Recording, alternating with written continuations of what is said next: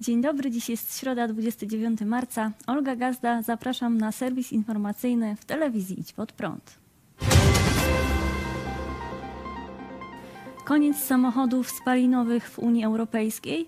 Rada Unii Europejskiej przyjęła rozporządzenie wyznaczające rygorystyczne normy emisji dwutlenku węgla dla nowych samochodów. Cel główny to całkowita redukcja emisji CO2 w nowych samochodach od 2035 roku. Cel pośredni to w latach 2030-2034 redukcja emisji CO2 dla nowych pojazdów osobowych o 55%, a dla dostawczych o 50% w porównaniu z poziomami z 2021 roku. Co to oznacza w praktyce? Krótko mówiąc, zakaz rejestrowania nowych pojazdów z silnikami spalinowymi po 2035 roku. Dotyczy to zarówno samochodów osobowych, jak i dostawczych, ale będzie wyjątek. Ten wyjątek to tak zwane e-paliwa, czyli paliwa syntetyczne, teoretycznie neutralne pod względem emisji dwutlenku węgla. Jest to na przykład benzyna produkowana z wody i dwutlenku węgla pozyskiwanego z powietrza. Na ten wyjątek naciskały Niemcy. Polska jako jedyny kraj zagłosowała przeciw nowym ograniczeniom. Minister Klimatu i Środowiska Anna Moskwa napisała na Twitterze. Polska głosowała przeciw zakazowi sprzedaży nowych samochodów spalinowych po 2035 roku nietransparentne i nieformalne dyskusje, gdzie Niemcy forsują rozwiązania korzystne głównie dla swojego rynku, pokazuje, że nie ma to nic wspólnego ze sprawiedliwą transformacją. Naszym zdaniem czynnikiem decydującym o wyborze technologii na kolejne dziesięciolecia powinien być rynek i społeczeństwa, a nie przymus Unii Europejskiej. Minister dodała, że za trzy lata planowana jest rewizja rozporządzenia. Jestem przekonana, że do tego czasu w Unii Europejskiej zrozumieją absurd tej decyzji i plany w tym zakresie zostaną zweryfikowane, stwierdziła minister Moskwa. Ściąganie kobiecie spodni, trzymanie na smyczy, poniżanie i zamykanie w klatce.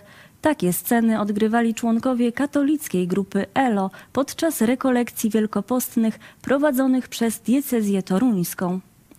Nagrania z przedstawienia w jednym z toruńskich kościołów obiegły internet, wywołując oburzenie, a nawet zapowiedzi skierowania sprawy do prokuratury. Drastyczne sceny rozgrywane na oczach młodzieży z toruńskich szkół wzburzyły między innymi posłankę lewicy Joannę Schering-Wielgus, która stwierdziła, która zapowiedziała Składam zawiadomienie do prokuratury na diecezję toruńską. Nie może być tak, że decyzja toruńska i toruńscy księża doprowadzają do takiej sytuacji, że nasza młodzież, idąc na msze rekolekcyjne, bierze udział w czymś takim.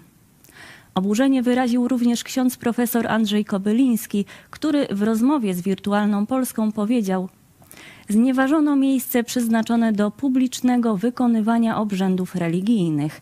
Jako katolik czuję się dotknięty do żywego tym bluźnierczym spektaklem. Sadystyczna przemoc fizyczna i werbalna, która miała miejsce w kościele w Toruniu, to przede wszystkim problem moralny. Ale mamy tutaj też problem prawny. Chodzi o obrazę uczuć religijnych. To jaskrawe naruszenie artykułu 196 kodeksu karnego. W tym przypadku pogwałcono strefę sakrum, jaką jest Kościół. Wydział Katechetyczny Kurii Diecezjalnej Toruńskiej zamieścił na swojej stronie przeprosiny. W oświadczeniu czytamy w związku z wydarzeniami, jakie miały miejsce w kościele świętego Maksymiliana Kolbego w Toruniu w trakcie rekolekcji dla młodych, wyrażamy głęboki żal.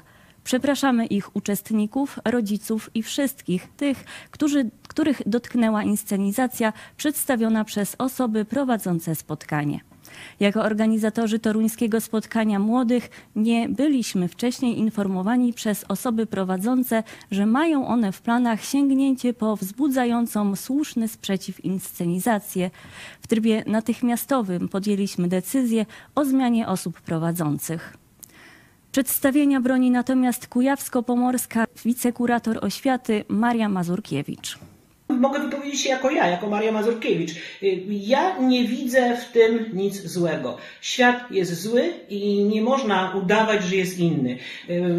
Wiele osób e, chciałoby widzieć Kościół jako taki cukierkowy, aniołki ubrane na różowo, ze złożonymi rączkami, główką przechyloną na lewe ramię. Tylko to nie jest rzeczywisty Kościół. Rzeczywisty Kościół to jest Kościół, który się składa z ludzi ułomnych i pomaga im się w, tym, w tej ułomności pozbierać. A czy udział tam małych dzieci, młodych naprawdę, bo to są pierwsza liceum, tak? Chyba były również dzieciaki, tak?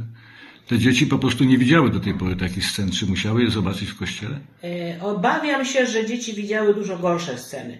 Niestety żyjemy w pewnej bańce, wydmuszce, jeżeli myślimy, że uczniowie 14-15-letni nie mają świadomości tego, jak drastyczny jest świat. E, niestety uczniowie żyją w świecie internetu, często pod bokiem rodziców. Rodzice nie kontrolują tego, co e, w internecie oglądają ich dzieci, nie mają na to wpływu. Zresztą nie niedawna sytuacja z dzieckiem 11-letnim, które nie udźwignęło tego, co e, działo się w internecie, świadczy o tym, że ten próg dostępu do brutalności tego świata niestety znacznie się obniżył. I myślę, że ważniejsze jest to, by nie udawać przed e, dziećmi, że świat nie jest brutalny, ale by uczyć, jak z brutalnością tego świata sobie radzić. Sprawę komentował dziś w Idź pod prąd na żywo pastor Paweł Chojecki. Ewangelii Jana mamy taki nakaz Jezusa. Nie sądźcie z pozoru, ale sądźcie sprawiedliwie. Nie? Dlatego trzeba e, ten kontekst wziąć pod uwagę, że dzisiaj się szuka takich sposobów, żeby przywalić Kościołowi katolickiemu. I myślę, że ta mm, afera czy sprawa z Torunia jest nadmiernie rozdmuchana. Myślę, że ona jest dlatego tak nagłośniona, że jest teraz taki czas nagonki na Kościół katolicki. Oczywiście w większości za sprawy słuszne, ale uwaga, trzeba pamiętać, żeby nie poddać się temu, mówię do tych, którzy mają dystans do Kościoła katolickiego, czy nawet jakąś niechęć, żeby nie poddać się takiemu amokowi krytykowania Kościół za wszystko. Za to, na co zasłużył, krytykujmy go, ale kiedy e, jest nagonka, no to absolutnie się do niej nie przyłączajmy. To rozumiem, że zamysłem tych twórców i księży, którzy na to się zgodzili, było to, żeby pokazać młodzieży jakieś konteksty życia, w którym oni mogą się znaleźć, już się znaleźli albo niebawem mogą się znaleźć, e, gdzie dotknie ich grzeszność natury człowieka. Mówię, nie popie, żeby nie było, że ja popieram ich, nie? Ale gdzież tu z prokuratorem? Gdzie z paragrafami? No chcieli dobrze. Chcieli dobrze. Chcieli przykuć uwagę, chcieli pokazać paskudztwo grzechu, yy, chcieli potem, rozumiem, pokazać rozwiązanie, czyli żeby pójść do komunii. Nie? No rozwiązanie według mnie głupie, no ale przecież katolicy mają prawo wskazywać i głupie rozwiązania, no już nie moja rzecz. Ja mówię, chcesz obmycia? Ze swoich grzechów, chcesz pozbyć się grzesznej natury, przyjdź osobiście do Jezusa Chrystusa, a nie do kościoła i opłatka, no. No oni tam to inaczej widzą, ale mają wolność, nic mi do tego, rozumiecie, nie? Także absolutnie nie winiłbym tych ludzi. Winne jest państwo polskie, mhm e, która dała Kościołowi e, takie możliwości, takie uprzywilejowanie, takie okazje i rodzice, którzy zaufali bezkrytycznie Kościołowi katolickiemu. E, rodzice, którzy się poczuli, e, że ich e, dzieci zostały tu w jakiś sposób narażone, czy na niepotrzebny stres, czy narażeni byli na no, demoralizację, powinni wystąpić na drogę sądową przeciwko państwu polskiemu. Niech to będzie szkoła, czy tam kuratorium, ale na pewno nie, nie tę grupę, e, która e, wystawiała tę sztukę. E, a ja zachęcam też, można jakiś pozew zbiorowy, żeby właśnie nie zmuszać dzieci do rekolekcji. Niech się dzieją rekolekcje po lekcjach, ale nie żeby zawieszać zajęcia szkolne po to, żeby dzieci były zmuszone oglądać takie rzeczy. PiS zostawi nasze piloty w spokoju. Rząd zamierza wycofać się z niektórych zapisów projekty ustawy wprowadzającej prawo komunikacji elektronicznej. Ustawa nazywana Lex Pilot zakłada, że na liście stacji, które muszą być ujęte w każdej ofercie telewizji płatnej, czyli w tak zwanym wykazie mastkary, musi figurować nie trzy, jak dotychczas, ale pięć kanałów telewizji publicznej: TVP1, TVP2, TVP3, a dodatkowo TVP Info i TVP Kultura. W zapisach Lex Pilot rząd chciał także zagwarantować rządowym kanałom pierwsze pięć miejsc w ofercie każdego operatora. Kanały TVP miały zajmować obowiązkowo kanały od 1 do 5. Dziennik Gazeta Prawna nieoficjalnie dowiedział się, że ten zapis ma zostać dzisiaj wycofany. Zamiast tego ma zostać wprowadzona poprawka zabraniająca narzucania kolejności stacji w umowach między nadawcą i operatorem. Dziś Sejmowa Komisja Cyfryzacji odrzuciła projekty ustaw, prawo komunikacji elektronicznej oraz przepisy wprowadzające tej ustawę. Premier Mateusz Morawiecki tak skomentował decyzję posłów w sprawie ustawy. Jeżeli ona wzbudza dzisiaj kontrowersje, to owszem, rząd zdecydował o tym, że nie będzie żadnych tego typu przepisów. Poddajemy to dłuższej konsultacji publicznej. Niech się wypowiedzą jeszcze na ten temat również różne instytucje. Rosjanie wrócą do międzynarodowych zawodów sportowych. Wczoraj Międzynarodowy Komitet Olimpijski zarekomendował pod określonymi warunkami ponowne dopuszczenie rosyjskich i białoruskich zawodników do udziału w międzynarodowych imprezach sportowych. Sportowcy z Rosji i Białorusi zostali wykluczeni z międzynarodowych zawodów na, w odpowiedzi na rosyjską inwazję na Ukrainę. Choć wojna nadal trwa, a sytuacja polityczna nie uległa poprawie, MKOL zdecydował się złagodzić swoje stanowisko. Utrzymany zostanie zakaz organizowania międzynarodowych zawodów na terenie Rosji i Białorusi, jednak sportowcy z tych krajów będą mogli uczestniczyć w rywalizacjach w innych krajach. Jeśli spełnią kilka warunków, mogą występować tylko pod neutralną flagą, a nie flagą swojego kraju. Nie mogą jawnie popierać rosyjskiej agresji na Ukrainę.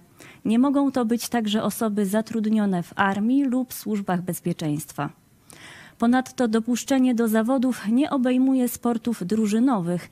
Decyzja nie obejmuje sprawy ich udziału w Igrzyskach Olimpijskich. Co do tego nie ma jeszcze postanowienia organizacji. MKOL utrzymał też postanowienie, według którego na imprezach sportowych nie będzie przedstawicieli urzędów państwowych Rosji i Białorusi oraz symboli tych państw, w tym hymnów. Utrzymanie utrzymania całkowitego zakazu udziału w rozgrywkach międzynarodowych dla Rosjan i Białorusinów nadal chcą Ukraina, Polska, Czechy, Wielka Brytania, Francja, kraje skandynawskie i kraje bałtyckie. Jak argumentowano we wspólnym oświadczeniu ministrów spraw zagranicznych Polski, Litwy, Łotwy i Estonii, wielu sportowców z Ukrainy nadal nie może uczestniczyć w imprezach sportowych z powodu rosyjskiego ataku na ich kraj. Nie ma ani jednego powodu, aby odejść od ścisłego wykluczenia rosyjskich i białoruskich sportowców ustanowionego przez MKOL ponad rok temu, zaraz po rozpoczęciu rosyjskiej inwazji na Ukrainę na pełną skalę.